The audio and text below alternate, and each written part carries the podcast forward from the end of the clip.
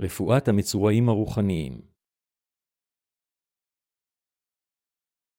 מתי 8.21-4 וירד מן ההר, וילך אחריו המון עם רב. והנה איש מצורע בא, וישטחו לו, ויאמר אדוני, אם תרצה תוכל לתארני. וישלח ישוע את ידו, ויגע בו, ויאמר חפץ אנוכי טהר, ומיד נרפאה צירתו. ויאמר אליו ישוע ראה פן תספר לאיש, כי אם לך לך ואראה אל הכהן, והקרב את הקורבן אשר ציווה משה לעדות להם. אומרים שמצורע בקושי מרגיש באלו שהם סימפטומים עד לאחר ששלוש שנים חולפות מאז שהנגיף הדביק אותו.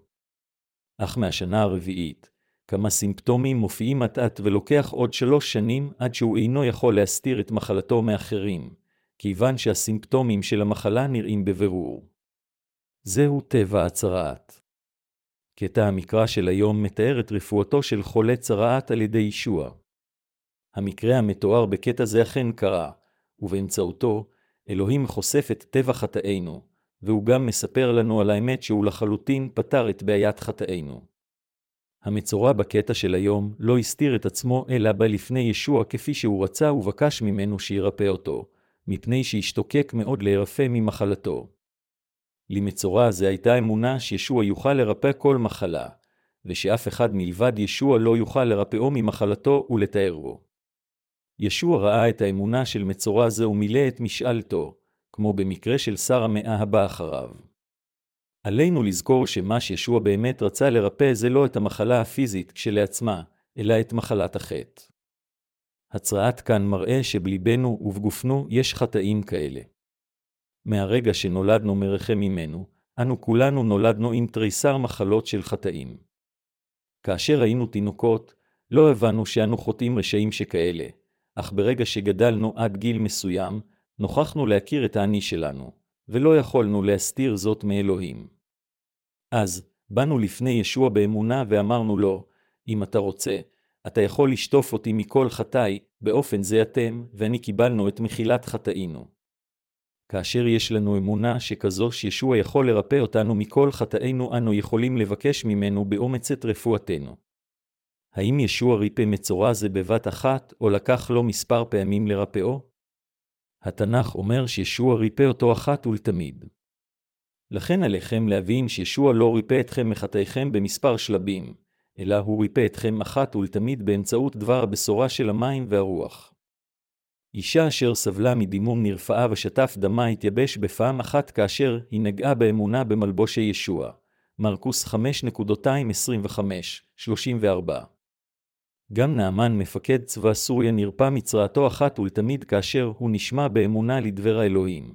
וגם המצורע בקטע המקרא של היום, נרפא בפעם אחת כאשר ידו של ישוע נגעה בו. אם רק תהיה לנו אמונה בדבר האלוהים, אז כולנו נוכל להיווכח ולדעת ולהאמין בכוח הישועה אשר גרמה לכל חטאינו של בני האדם להיעלם. ועל ידי אמונה זו, אנו כולנו נוכל לקבל את מחילת החטאים הנצחית אחת ולתמיד. חטאו של כל אחד לא יכול לעולם להירפא צעד אחר צעד, אלא הוא נרפא בבת אחת על ידי אמונה בדברו. ההבדל בין אמונת הדתיים לאלה המאמינים בכוח בשורת האמת. ההבדל בין הדתיים ובין אנשי אמונה אמיתיים היא כזו, הדתיים, בגלל בורותם לגבי האמת, חושבים בטעות שהם יכולים להימחל מחטאיהם על ידי אמירת תפילות תשובה כל יום, אף על פי שהם נמצאים בחטא יום אחר יום. אך בניגוד אליהם, המאמינים בבשורת המים והרוח חיים עתה בין ברכותיו של אלוהים כילדיו לאחר שנמחלו מכל חטאים אחת ולתמיד. התנ"ך אומר ברורות שכל אחד יוכל להימחל מכל חטאיו רק על ידי האמונה בדברו. אם היינו יכולים לפתור את בעיית חטאינו אשר בליבנו בכוחות עצמנו, באמצעות אמצעים שכאלה או בכוחנו, בפעולותינו, באמצעות תפילות התשובה שלנו, ובאמצעות מעשינו הטובים, לא היה צורך שישוע יבוא לעולם הזה. ואם היינו יכולים לפתור את בעיית החטאים באמצעות מאמצים שכאלה, מעולם לא היינו מסוגלים לפגוש את ישוע במשך שארית חיינו. אף אחד אינו יכול לפתור את בעיית חטאיו בעצמו, לא משנה מה הוא יעשה ועד כמה הוא יתאמץ. המפתח לישועה נמצא רק באמונה בבשורת המים והרוח. בני האדם הם אנשים כאלה אשר אינם יכולים להימנע מלא לעשות חטאים ולא משנה עד כמה הם יתאמצו שלא לעשותם, ולכן במקום זה הם חייבים להאמין בבשורת המים והרוח. אם האדם יבין בבירור שתפילות תשובה לעולם לא יוכלו לגרום לחטאיו להיעלם, ושעל ידי כך הוא לא יוכל לפתור את בעיית חטאיו בעצמו, אם במקום זה הוא יבוא לפני אלוהים בתוודה שהוא חוטא גדול, ואם הוא יאמין בבשורת המים והרוח, אז לא יהיה שום חטא אשר הוא לא יוכל לפותרו. כאשר החוטאים באים לפני ישבעה ומבקשים את חסדו, ישוע ללא ספק פותר את כל חטאיהם אחת ולתמיד באמצעות בשורת המים והרוח, בדיוק כפי שהוא ריפא את המצורה אחת ולתמיד. כאשר האני האמיתי שלנו נחשף במלואו לפני אלוהים כחוטא ואנו משתוקקים לישועת ישוע, ישוע מוכל על כל חטאינו על ידי שנותן לנו את בשורת המים והרוח. עליכם להבין שרק אלה אשר מבקשים את רחמיו של ישוע באומרם, ישוע, רחם עליי. אינני יכול שלא ללכת לגיהינום בגלל חטאיי, יכולים להיגאל מכל חטאיהם ולהפוך לילדיו. למען כל החוטאים, כאשר הם מודים באני המהותי שלהם שהוא חוטא ומבקשים מישוע את רחמיו, אלוהים יעניק את מחילת החטאים הנצחית אשר הוא כבר ביצע באמצעות בשורת המים הרוח. אל הרומים שלוש ועשר דקות אומר, אין צדיק אין גם אחד, אם פסוק זה פלוס השליח התייחס לאלה אשר לא קיבלו עדיין את מחילת חטאיהם. ישוע בא לעולם הזה כדי לעשות את החוטאים להכפיך חטא מושלמים ולהפוך אותם לילדי האלוהים. אך למרבה הצער, רוב הנוצרים עדיין נכללים כחצי חוטאים. למרות שבעולם זה תיתכן חצי מחילת רחמים וחצי צדיק, במלכות האלוהים אין חצי צדיק או חצי חוטא. מי הם חצי החוטאים? הם אלה המנסים להימחל מחטאיהם על ידי אמירת תפילות תשובה כל יום. לא על ידי נתינת תפילות תשובה שכאלו כל חטאינו נמחקים אלא על ידי אמונה בדבר הבשורה של המים והרוח. ישוע הוא האחד אשר ריפא לחלוטין את בני האדם ממחלת החטאים שלהם עם בשורת האמת של המים והרוח.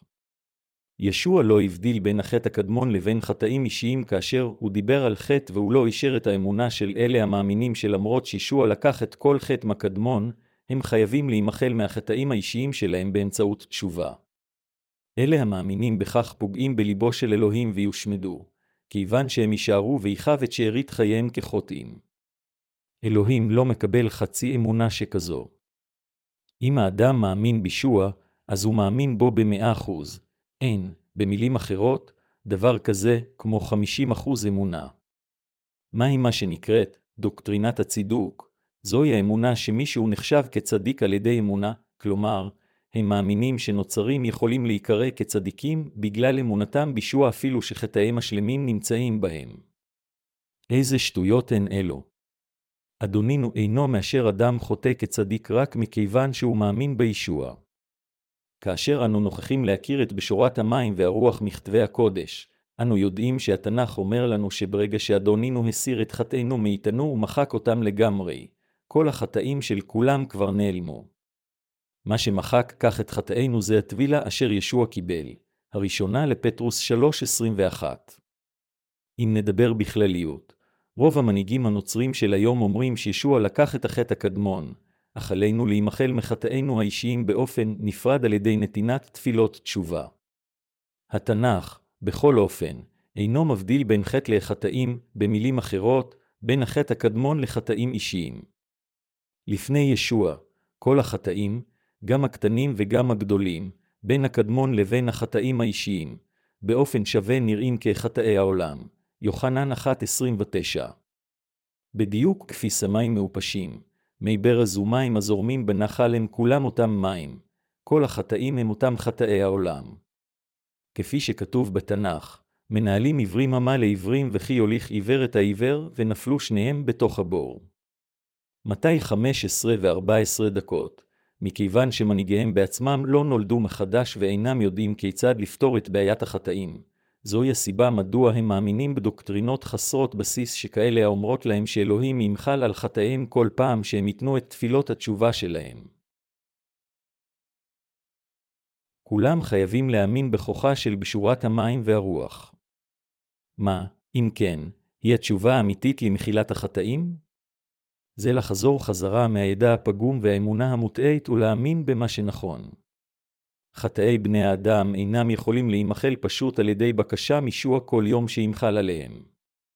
אלוהים אמר, כי חסד חפצתי, ולא זבח ודעת אלוהים מעולות, הושע 6.26.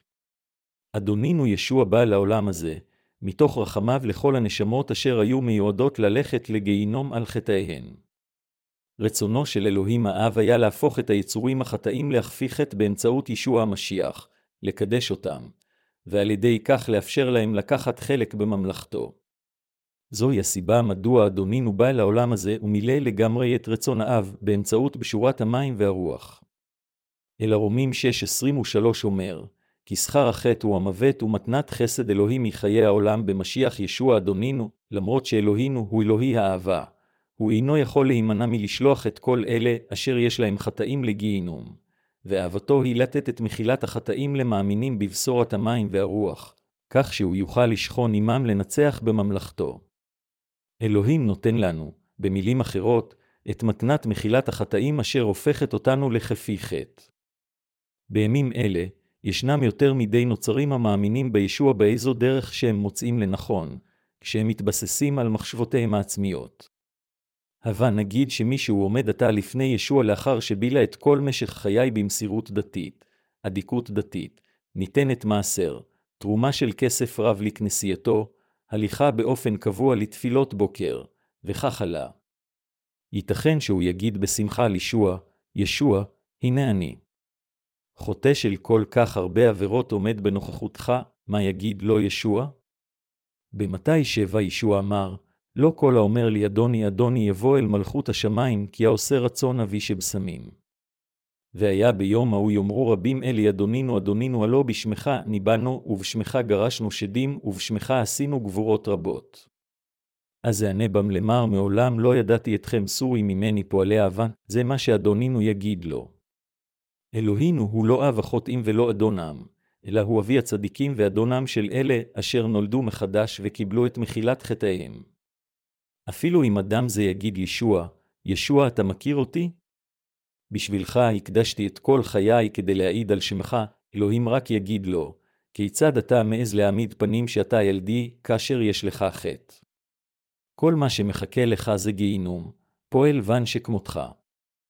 לכן, כל מה שעל החוטאים לעשות קודם זה להאמין בדבר הבשורה של המים והרוח מיד ולקבל את מחילת חטאיהם על ידי האמונה. זוהי האמונה היפה והיקרה ביותר. המנהיגים הנוצרים השקרנים יכולים לאסוף את כל סוגי החוטאים אשר לא קיבלו את מחילת חטאיהם לתוך כנסיותיהם. אך האם מישהו באמת יכול לקרוא להם קדושים? כיצד יכול להיות דבר כזה כגון קדוש חוטא? כל מי שיש לו חטא אינו קדוש, אלא לא יותר מחוטא. אדם יכול להיקרא כקדוש חף מחטא רק לאחר שהוא קיבל את מחילת החטאים על ידי האמונה בבשורת המים והרוח. כתוב בהושע 4.26 נדמו עמי בבלי הדעת כי אתה הדעת המסת והמסך מכהן לי ותשכח תורת אלוהיך אשכח בניך גם אני. תחילתו של כל ידע זה להכיר את אלוהים. אך אנשים רבים אינם מסוגלים להיפטר מהידע הפגום והמוטעה שלהם וחיים כצבועים. זוהי הסיבה מדוע אדונינו יגיד להם ביום האחרון שיבוא, לא ידעתי אתכם. הדרך היחידה לחוטאים להפוך חפי חטא זה להאמין בדבר מחילת החטאים. יחד עם אמונתנו באלוהותו של ישוע, חייבת להיות לנו אמונה בדבר בשורת המים והרוח. אך במקום זאת אנשים רבים מתעלמים מכוחה של טבילת ישוע וצלבו, ומבזבזים את חייהם ברדיפה חסרת תועלת אחר התקדשות הדרגתית כוזבת בהתבססותם על אמונה מוטעית שהם יכולים להתנקות מחטאיהם בצורה הדרגתית. נצרות היא לא דת שבו האדם מגיע לישועתו באמצעות מאמצים ומשמעת עצמית, כפי שהבודהיסטים מדגישים שהאדם חייב לנסות להיות איש של מוסריות ורחמים. אך, אין זה אפשרי מבחינת בן אנוש להפוך לכף מחטא לחלוטין, ולא משנה עד כמה הוא ינסה להיות טוב. האמונה הנוצרית האמיתית היא כזו המאמינה בישועת החסד של בשורת המים והרוח, הבאה מלמעלה ללא שום מאמצים אנושיים, כלומר, זוהי האמונה המאמינה באהבת האלוהים אשר גאלה אותנו מתביעה. בדיוק כפי שהמצורע נרפא מיד ממחלתו על ידי אהבתו של ישוע וכוחה של אמיתותו, אנו, גם, יכולים להיוושע מכל חטאי ליבנו ברגע שנאמין בכוח הבשורה של המים והרוח, ונכיר באהבתו של ישוע אלינו. בברית השינה אלוהים הראה את ישועתו באמצעות משה. מה שישוע אמר לי מצורע לאחר שריפא אותו היה זה, ראה פן תספר לאיש כי אם לך לך ואראה אל הכהן ואקרב את הקורבן אשר ציווה משה לעדות להם, המתנה שישוע ציווה היא אישה, כלומר, קורבן החיה. ויקרא אל משה וידבר יהיה אליו מאוהל מועד לאמור. דבר אל בני ישראל ואמרת אליהם אדם כי יקריב מכם קורבן ליאור מן הבהמה מן הבקר ומן הצאן תקריבו את קורבנכם. אם עולה קורבן או מן הבקר זכר תמים יקריבנו אל פתח אוהל מועד יקריב אותו לרצונו לפני יהיה. ושמח ידו על ראש העולה ונרצה לא לכפר עליו, ויקרא אחת נקודותיים אחת, ארבע. בהתייחסו למתנה שימוש הציבה, פסוק שתיים של אל אומר, מן הבהמה מן הבקר ומן הצאן תקריבו את קורבנכם, ונתנו את התורה. אלוהים אפשר לבני האדם להבין שהם חוטאים. ואז באמצעות שיטת הקורבן של המשכן, הוא אמר להם שעליהם להימחל מכל חטאיהם על ידי העברתם לקורבן עולה שכזה. אלוהים כה אהב אותנו ורצה אותנו שהוא ייסד את שיטת ההקרבה עם קורבנות כגון שאת ושור שיהיו חייבים למות במקומנו. בשיטת ההקרבה הזו, שמיכת הידיים הייתה מאוד הכרחית. המשמעות של זה היא להעביר, או למסור, כאשר אדם האחוז שדים סומך את ידיו על מישהו אחר, האחרון במידה שווה הופך גם לאחוז שדים כיוון שמשמעות צמיחת הידיים היא להעביר על לכן. כאשר חוטא בזמן הברית הישנה סמך את ידיו על ראש שא הקורבן, כל חטאי ליבו הועברו לחיה. ויקרא 16-21. לאחר מכן, היה עליו להרוג את השה כדי להוציא קצת דם, ואז הכהן לקח קצת מדמו באצבעו, שם אותו על קרנות מזבח העולה, ושפך את כל הדם הנותר על בסיס המזבח. כמו כן היה על הכהן לשרוף את החיה על המזבח בשביל ריח ניחוח לאלוהים. באופן זה בני ישראל קיבלו את מחילת חטאיהם בזמן הברית הישנה, ויקרא 4.27-31. הדם אשר הוא שם על הקרנות ועל בסיס המזבח היו החיים של שכר החטא. התנ"ך אומר שחיי הבשר הם בדם, וזהו הדם אשר מכפר על הנפש, ויקרא 17 ו-11 דקות. קרנות מזבחה העולה מרמזות על ספר המשפט, חזון יוחנן 20 ו-12 דקות. כל עבירה נרשמת בספרים והחוטאים יישפטו בהתאם לדברים הכתובים בספרים. זוהי הסיבה מדוע עלינו לקבל את מחילת החטאים המושלמת עוד כשאנו חיים בעולם זה. אם כן, בזמן זה של הברית הישנה, על ידי איזה סוג של אמונה קיבלנו את מחילת חטאינו? היכן ניתן למצוא הוכחה לכך שנושענו מחטאינו? ראיה זו של ישועתנו מכל החטאים יכולה להימצא רק באמונתנו בבשורת המים והרוח, לא באמצעות חזיונות, אקסטזה ולשונות אחרים אנו יכולים להשיג את האישור לישועתנו. רק על ידי דבר האלוהים אנו יכולים להבין עד כמה אנו חוטאים ולהעיד כיצד אנו נושענו מכל חטאינו. דבר העדות הוא דבר בשורת המים והרוח. כי ככה אהב אלוהים את העולם עד אשר נתן את בנו את יחידו למען לא יאבד כל המאמין בו כי אם יחיה חיי עולמים, יוחנן שלוש ושש עשרה דקות. אלוהים האב נתן את בנו היחיד ישוע כדי להושיע את כולנו מכל חטאי העולם. כיצד הוא הושיע אותנו מחטאים? ישוע מילא את כל צדקת האלוהים על ידי שבא לעולם הזה, הפך לקורבן העולה שלנו כמו קורבן השה והשעיר של הברית הישנה, למעשה קיבל את כל עוולות החוטאים על גופו באמצעות טבילתו, ועל ידי כך מחק את חטאי העולם. אמת זו נראתה באמצעות הקורבן היומיומי של הברית הישנה. אנו חייבים להבין כיצד ישוע המשיח קיבל את כל חטאי בני האדם אשר אנו עושים כל יום כאשר הוא בא לעולם הזה. רק אז נוכל להיגאל מחטאי העולם. קורבן יום הכיפורים של הברית הישנה הווה נפנה עתה לספר ויקרא 16.29-34 והייתה לכם לחוקת עולם בחודש השביעי בעשור לחודש טענו את נפשותיכם, וכל מלאכה לא תעשו האזרח והגר הגר בתוך קם. כי ביום הזה יכפר עליכם לתאר אתכם מכל חטאיכם לפני יהוא תתערו. שבת שבתון היא לכם ועניתם את נפשותיכם חוקת עולם. וכיפר הכהן אשר ימסך אותו ואשר ימלא את ידו לכהן תחת אביו, ולבש את בגדי הבד בגדי הקודש. וכיפר את מקדש הקודש, ואת אוהל מועד, ואת המזבחה יכפר, ועל הכהנים, ועל כל העם הקהל יכפר.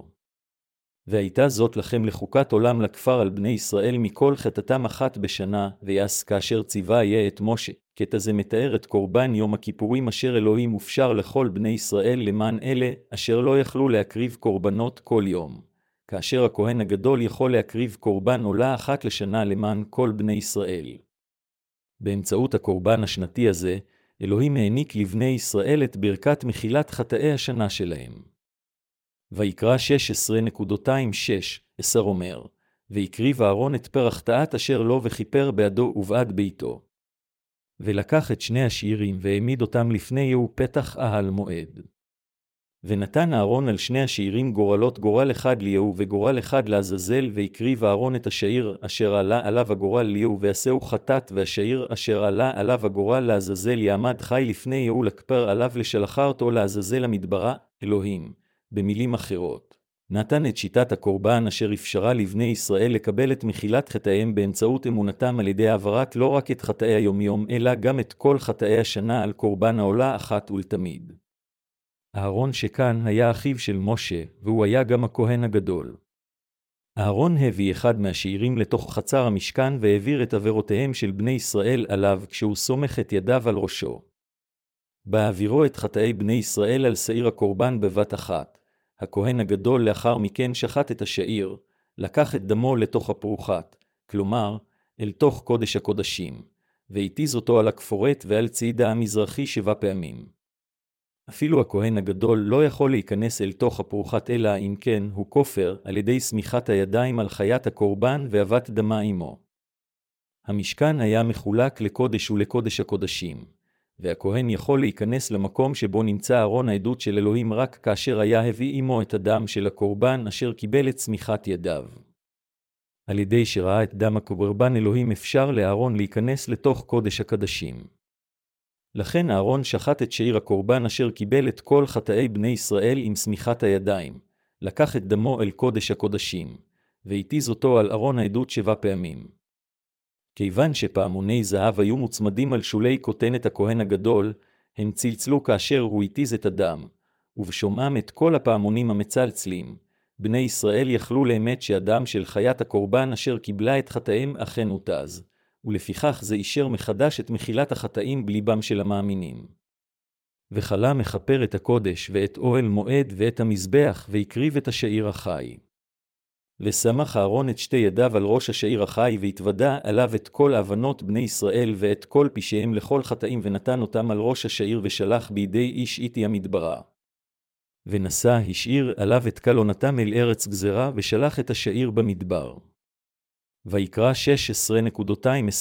16.20-22 השעיר האחד אשר היה, בשביל יה, הוקרב כקורבן חטא אשר על ידו הכפרה נעשתה. אך חטאי בני ישראל היו צריכים בצורה ברורה להסתלק מהם, ולכן, היה על הכהן הגדול לסמוך את ידיו גם על ראשו של השעיר האחר כשהוא מתוודה על חטאי השנה, ואז לגרום לו להישלח לעזאזל, אל המדבר. ראה ספר ויקרא 16.218 בגרסה האמריקאית הרגילה. כאן, משמעות השעיר עזזלה בעברית היא להוציא החוצה להיפרדות מוחלטת מהחטא. בלוקחו אחד משני השעירים כשעיר לעזאזל, הכהן הגדול סמך את ידיו על ראשו והעביר את כל החטאים כשהוא מתוודה מעליו על כל חטאי בני ישראל כאשר הם כולם היו צופים בכך מחוץ לשער המשכן. לאחר מכן השאיר שוחרר במדבר על ידי איש מתאים כדי למות. שעיר הקורבן, במילים אחרות, לקח על כתפיו את כל חטאי בני ישראל אשר הוא קיבל על ידי שמיכת הידיים של הכהן הגדול ועמד למות במדבר ללא ספק. על ידי שחרור השעיר לעזאזל במדבר, אלוהים גאל את כל בני ישראל מחטאיהם. זה היה הקורבן אשר אלוהים ציווה את משה להקריב. באמצעות צמיחת הידיים ושפיכת הדם אלוהים אפשר לבני ישראל לקבל את מחילת חטאיהם. שיטת ההקרבה של הברית הישנה הייתה כזו אשר לימדה את האמת שאלוהים ישלח את ישוע, וכשש שלו, ישוע יקבל ויחטיף את כל החטאים של כל החוטאים החיים בעולם הזה באמצעות טבילתו, ושהוא ישטוף כך את כל חטאי בני האדם בין אם הם של חיי היומיום שלהם או של כל חייהם. כל אנשי הברית הישנה האמינו שבאמצעות שיטת ההקרבה של המשכן מחילת החטאים ניתנה להם. עתה, גם לאנשי הברית החדשה יש גם חטאים רבים בין אם הם נעשו בכוונה תחילה או בשוגג, ועליהם למצוא כיצד עליהם לפתור את בעיית חטאיהם וכיצד הם יוכלו להימחל מכולם. קורבן הכפרה הגדולה של הברית החדשה. הברית הישנה והחדשה מתואמות אחת עם השנייה, ישעיה 34-16. איזה חלק של הברית החדשה, אם כן, תואם את קורבן יום הכיפורים של הברית הישנה? הבה נבחן מה בדיוק עשה קודם ישוע כדי למחוק את כל חטאינו, ויבא ישוע מן הגליל הירדנה אל יוחנן להתאבל על ידו. ויוחנן חשך אותו לאמור אנכי צריך להטבל על ידך, ואתה בא אליי. ויען ישוע ויאמר אליו הניחה לי כי כן נבע לשנינו למלא כל הצדקה וינח לו. ויהי כאשר נטבל ישוע ומהר לעלות מן המים, והנה השמיים נפתחו לו. וירא את רוח אלוהים כי יונה, ונחה עליו. והנה קול מן השמיים, אומר זה בני ידידי אשר רצתה נפשי בו. מתי 3.213-17 אלוהים שלח את בנו ישוע כאחד אשר, יושיע את עמו מאבנותיהם, מתי 1.21 האחד אשר יצר את היקום, במילים אחרות, בא באופן אישי לעולם הזה כקורבן נשה, באמצעות מרים הבתולה כשהוא מתגלם בדמות אדם. תפקידו של ישוע מתחיל עם טבילתו. ב. ויבוא, בקטע של אל הכוונה היא לשנה שישוע הגיע לגיל שלושים. זו הייתה השנה אשר בה ישוע הוטבל על ידי יוחנן. מי היה יוחנן המטביל? אומן אני אומר לכם לא קם בילודי אישה איש גדול מיוחנן המטביל, אך הקטן, במלכות שמים גדול הוא ממנו. ומימי יוחנן המטביל עד הנה מלכות השמיים נתפסה בחזקה והמתחזקים יחטפו.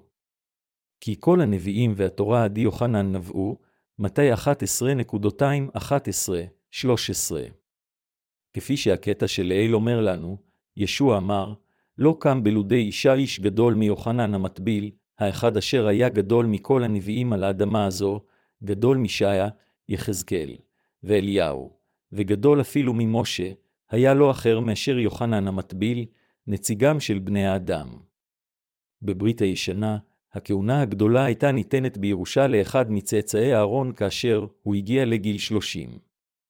בדיוק כפי שהכהן הגדול, צאצאו של אהרון, העביר את כל חטאי בני ישראל על השעיר בערת צמיחת ידיו על ראשו, כך אלוהים גידל את נציג בני האדם בשם יוחנן המטביל כדי להעביר את חטאיהם על ישבעה, כך שאלוהים יוכל לכפר על כל חטאי בני האדם החיים בעולם הזה. אלוהים שלח את יוחנן המטביל לעולם הזה, במילים אחרות, כנביא האחרון. הכהן הגדול האחרון היה לא אחר מאשר יוחנן המטביל צאצאו של אהרון. כהן היה בימי הורדוס מלך יהודה זכריה שמו ממשמרת אביה, ולו אישה מבנות אהרון ושמה אלישבע. ושניהם היו צדיקים לפני האלוהים והלכי איתם בכל מצוותי ובחקותיו. ויהי היום ויכהן לפני אלוהים והוא ילך לפניו ברוח אליהו, ובגבורתו להשיב את לב אבות על בנים ואת הסורים לתבונת הצדיקים להעמיד לאים מתוקן, לוקס 1.25-17. בקטע של האל, בדיוק כפי שאלוהים העביר את החטאים של בני ישראל רק באמצעות צאצאי אהרון, הוא בחר בצאצא של אהרון, כפי שהוא הבטיח, כדי להעביר את כל החטאים של כל אחד בעולם הזה. זוהי הסיבה מדוע הוא שלח את יוחנן לעולם הזה שישה חודשים לפני ישוע, כדי להחזיר רבים לתבונות הצדיקים וכדי להכין את האנשים לבואו של ישוע. לוקס אחת ושבע עשרה דקות. במילים אחרות, יוחנן המטביל היה האיש הגדול היותר מבין כל אלה אשר נולדו מאישה. כך, אלוהים הקים את יוחנן המטביל כנציגם של בני האדם, ובאמצעותו הוא העביר את חטאי בני האדם על ישוע. יוחנן המטביל גם בא לפני ישבי הכעד, מהכתוב, גם אנו צריכים לגלות כיצד יוחנן המטביל נשא עדות. אצל בני ישראל, מכיוון שאהרון העביר את חטאיהם, הם יכלו לראות את הראייה לעובדה שכל חטאיהם אכן הועברו. באותו אופן, העובדה שיוחנן המטביל העביר את כל החטאים של בני האדם אל ישוע המשיח היא הראייה המראה כיצד חטאינו נמחקו. כפי שהוזכר קודם, וכפי שנראה במתי 3.213-17, ישוע הוטבל על ידי יוחנן המטביל. היא טבילה מאוד חשובה לכל נוצרי. נוצרים בדרך כלל נטבלים במים. בכל אופן, הם לעתים קרובות מקבלים את הטבילה מבלי אפילו להבין את משמעותה. ולכן הטבילה ניתנת לכל מי שמבטיח לשמור את עשרת הדיברות ולבקר בנאמנות בתפילת יום הראשון, ולהכיר בישוע כמושיעו. בעולם זה, אפילו בין הנוצרים מאוד נדיר למצוא מישהו היודע באמת את משמעות הטבילה כאשר הוא מוטבל. ישוע בא לעולם הזה והוטבל על ידי יוחנן המטביל. מה שאנו צריכים להבין כאן זה מדוע היה על ישוע להתאבל. כל נוצרי המתיימר להאמין בישוע חייב לשאול, מדוע היה על ישוע להתאבל כאשר הוא חף מחת, אך אלה אשר לא קיבלו את מחילת חטאיהם לא יודעים דבר על שאלה זו, ולא משנה עד כמה בלט ייתכן שהם מאמינים בישוע. רק אלה אשר קיבלו את מחילת חטאיהם יכולים לתת תשובה נכונה לשאלה זו. ישוע הוא הכהן הגדול השמימי בעוד יוחנן הוא נציגם של בני האדם, הכהן הגדול הארצי. ליוחנן המטביל הייתה הסמכות להעביר את כל החטאים של בני האדם לישוע עשה, ולישוע. ככהן הגדול של מלכות השמיים, ניתן התפקיד למחוק את כל חטאי בני האדם על ידי הקרבת גופו, לא דם של חיה, כקורבן שלהם. כלומר, על ידי קבלת כל חטאי בני האדם, וניתן את גופו לאלוהים כקורבנם. הכהן הגדול של מלכות השמיים הוא ישוע, אל העברים חמש ועשר דקות, שש עשרים, עשר נקודותיים תשע, ארבע עשרה. ישוע אמר במתי שלוש וחמש עשרה דקות, הניחה לי כי כן נאווה לשנינו למלא כל הצדקה, הוא הוטבל בנהר הירדן, נהר המוות. להתאבל, בפטיזו ביוונית משמעותו להתאבל, לשקוע במים, להתנקות על ידי טבילה או שקיעה, לשטוף, או להתנקות על ידי היפטרות מהלכלוך. לפיכך, לטבילה יש אותה משמעות כמו סמיכת הידיים בברית הישנה. בדיוק כפי שחטאים הועברו על ידי סמיכת הידיים, כל חטאי בני האדם הועברו על ישוע כאשר יוחנן המטביל הטביל אותו. מכיוון שכל חטאי בני האדם הועברו על ישוע, הוא באופן ייצוגי הורשע במקומנו כקורבן העולה שלנו, ונקבר. כך, האירוע אשר באמצעותו קיבל את כל חטאי בני האדם מיוחנן המטביל, היה לו אחר מאשר אירוע הטבילה. כדי לבצע את צדקת האלוהים לכל אחד מאיתנו, וכדי למחוק לחלוטין את כל החטאים של כל בן אנוש, ישוע בא לעולם הזה והוטבל. האם אתם חושבים שישוע הוטבל רק מכיוון שהוא היה ענב? זה בכלל לא כך. ישוע אמר ליוחנן המטביל בחגיגיות, הניחה לי, כאשר ישוע אמר זאת, הוא התכוון, עליך להעביר את חטאי בני האדם אלי ועלי לקחת אותם על כתפיי. מה שאני חייב לעשות זה לפתור את כל חטאי בני האדם על ידי הפיכתי לשעיר לעזאזל מול עינך, כדי לקחת את חטאי בני האדם היה על ישוע לבוא לעולם הזה. אנשים מיועדים לגיהינום בגלל חטאיהם. הם מתייסרים בדאגה בגלל חטאיהם, ומרומים על ידי השטן בגלל חטאיהם. ישוע הוא האחד אשר בא לעולם הזה כדי להושיע אנשים שכמותנו מחטאינו, כדי לעשותנו צדיקים, וכדי להפוך אותנו לילדי האלוהים. כאשר ישוע הוטבל על ידי יוחנן המטביל ויצא מהמים, רוח הקודש ירדה מהשמיים כיונה והעידה שהוא היה בין האלוהים. רוח הקודש הייתה זו אשר העידה לאמת. אלוהים האב בעצמו העיד שבנו ישוע קיבל את כל חטאי בני האדם אחת ולתמיד על ידי שהוטבל. כי כה כי ככה אהב האלוהים את העולם עד אשר נתן את בנו את יחידו למען לא יאבד כל המאמין בו כי אם יחיה חיי עולמים, זה שאלוהים שלח את ישוע לעולם הזה, העביר את כל חטאי בני האדם על בנו, והקריב את בנו כדי לתת לנו חיי עולמים ולעשותנו חפי חטא, מה אם לא זוהי המשמעות של אירוע הטבילה. באמצעות טבילתו, ישוע קיבל את חטאינו מיוחנן, הנציג והכהן הגדול האחרון של בני האדם, ששקע במים, מרמז על מותו, ואז עלה מן המים, מרמז על תחייתו. באמצעות טבילה זו, צורה של סמיכת הידיים, יוחנן המטביל העביר את חטאינו אל ישוע. חטאי העולם, במילים אחרות, הוסרו למעשה מבני האדם אל אלוהים בעצמו. מכיוון שחטאי העולם הועברו למעשה על ישבעה, אלוהים אמר שאנו עתה בלי חטאים. אם ישוע לא היה לוקח את כל חטאינו כאשר הוא בא לעולם הזה, לא משנה עד כמה היינו מאמינים בו, לא הייתה לנו שום אפשרות מלבד להישאר חוטאים. במחקו את כל חטאינו באמצעות טבילתו ושפיכת דמו. אלוהים הוכיח אותנו, האומן באדון ישוע המשיח ותיוושע אתה וביתך. מעשה השליחים 16-31 על ידי האמונה בטבילה ובדם של ישוע, אנו חייבים להישתף מכל חטאינו אחת ולתמיד. ואם עם אחרת וראה יוחנן את ישוע בא אליו, ויאמר, הנה שא האלוהים הנשא חטאת העולם, יוחנן 1.29. יוחנן המטביל המשיך לקרוא לאנשים שחטאי בני האדם כולם הועברו על ישוע באמצעות טבילתו. האחד אשר קרא, הוא בן האלוהים, שעה האלוהים אשר לקח את חטאי העולם, היה לו אחר מאשר יוחנן המטביל הזה. ישוע החטיף את חטאי העולם על ידי שהוטבל ונשא אותם אל הצלב. בערך 1975 שנים עברו מאז שישוע לקח את כל חטאי העולם. ישוע, אשר לקח את חטאי בני אדם, היה צריך לתת את חייו על הצלב. ישוע לקח את כל חטאי העולם. באמצעות טבילתו, ישוע גם לקח את כל חטאי אבותינו ואימותינו, כיוון שהם, גם, אנשי העולם. כל החטאים אשר אנו עושים מלידתנו ועד מותנו, בין אם נעשו במזיד או בשוגג, שייכים לחטאי העולם. גם חטאים אלה הועברו על ישוע באמצעות צמיחת הידיים של יוחנן המטביל. החטאים אשר אנו עשינו בשנות נעורינו הם גם חטאי העולם, והם גם הועברו על ישוע. ישוע, במילים אחרות, לא לקח רק את חטאיהם של אנשים מיוחדים אחדים, אלא באמצעות טבילתו ושפיכת דמו הוא לקח את כל החטאים שכולם בעולם הזה עשו במשך כל חייהם עד מותם, ופטר את כולם. בכל אופן, רק אלה המאמינים בבשורת האמת של המים והרוח, שישוע קיבל את כל חטאינו באמצעות יוחנן המטביל ומחל על כולם, יכולים לקבל את מחילת חטאיהם על ידי האמונה בכך. הם אלה היחידים אשר יכולים להיוושע מכל חטאיהם על ידי האמונה. אך, למרבה הצער, רוב האנשים נשארים כלואים בחטאיהם כיוון שאינם מאמינים בבשורה זו של המים ורוח.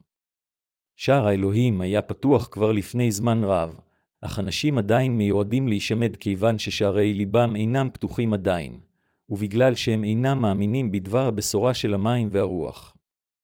החטאים אשר עשינו מאז הלידה ועד גיל 20 וכאשר היינו בגיל 21, 30 הם גם חטאי העולם, וכך כל החטאים האלו הועברו על ישוע, והחטאים אשר עשינו כאשר היינו בגילאים 31, 40 הם גם חטאי העולם, וכך גם הם כולם הועברו על ישוע.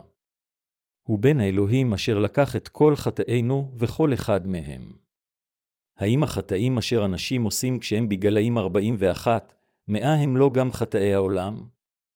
ישוע לקח גם את החטאים האלה באמצעות טבילתו, שהרי גם הם החטאים אשר אנו עושים בעולם הזה. כיוון שאהבתו של ישוע היא נצחית וללא גבולות, הוא לא חילק את חטאינו לחטא הקדמון ולחטאים אישיים, אלא הוא קיבל את כל חטאינו באמצעות טבילתו ושפך את דמו על הצלב עד מותו. אם ישוע לא היה בא לעולם הזה, אם הוא לא היה מוטבל, ואם הוא לא היה שופך את דמו, אז כל אמונתנו במחילת החטאים הייתה לריק. מותו של ישוע המשיח גם היה לריק, ובשבילנו להאמין בישוע ולסבול למענו היה הכל חסרת תועלת. האם חטאי ילדיכם הועברו על ישוע באמצעות טבילתו? הבה נאמת זאת. האם ילדכם לא חיים בעולם זה? אם הם חיים בעולם זה ברור לחלוטין שגם חטאיהם הועברו על ישביה. ההוכחה לכך היא הטבילה אשר ישוע קיבל מיוחנן, וההרשאות על חטאיהם זה הדם אשר ישוע שפך על הצלב. יוחנן 19.230-34 החטאים של נכדיכם, והחטאים של צאצאיהם אשר אפילו לא נולדו עדיין, כולם הועברו על ישבעה באמצעות טבילתו, וישוע זה החטיף את כל חטאינו ומחל עליהם על הצלב. למרות שאנו עושים חטאים כל יום בגלל חולשותינו, חטאים כאלה אשר אנו עושים הם גם חטאי העולם, ולכן ישוע לקח אותם באמצעות טבילתו ודמו. יוחנן 8.231-32 אומר, אם תעמדו בדברי באמת תלמידי אתם. וידעתם את האמת, והאמת שימכם לבני חורין, האמת כאן היא שום דבר אחר מלבד מעשה הצדיקות של ישוע אשר הוא מילא עם דברו. מאוד מטריד שרוב הנוצרים עדיין מאמינים בדוקטרינות שקריות או הוראות של דוקטרינה שהם חייבים לשמור את השבת ולהתפלל תפילות תשובה כל יום כדי להימחל מחטאיהם. הם מאמינים שישוע לקח את חטא מקדמון, אך לא לקח את החטאים האישיים שלהם. זוהי הסיבה מדוע אין להם שום ברירה אחרת מלבד להפוך ליותר חוטאים מלאי חטא ככל שהזמן עובר. ייתכן שמאמציהם ראויים להערכה, אך בכל מה שקשור לישועתם, זה לא באמת היכן שמסירותם צריכה להיות. מה שאנו חייבים לעשות זה להאמין בבשורת המים והרוח, ועל ידי כך לקבל את מחילת חטאינו. זהו רצונו של אלוהים מאיתנו. ככל שננסה יותר לשמור את התורה, כך יהיה לנו יותר קשה לעשות זאת, ולבסוף נגלה בעצמנו שאנו הופכים לאף יותר חוטאים לפני אלוהים. אך על ידי אמונה בדבר בשורת המים והרוח אשר ישוע נתן לנו, אנו כולנו אכן יכולים להיוושע מכל חטאי העולם. הללויה.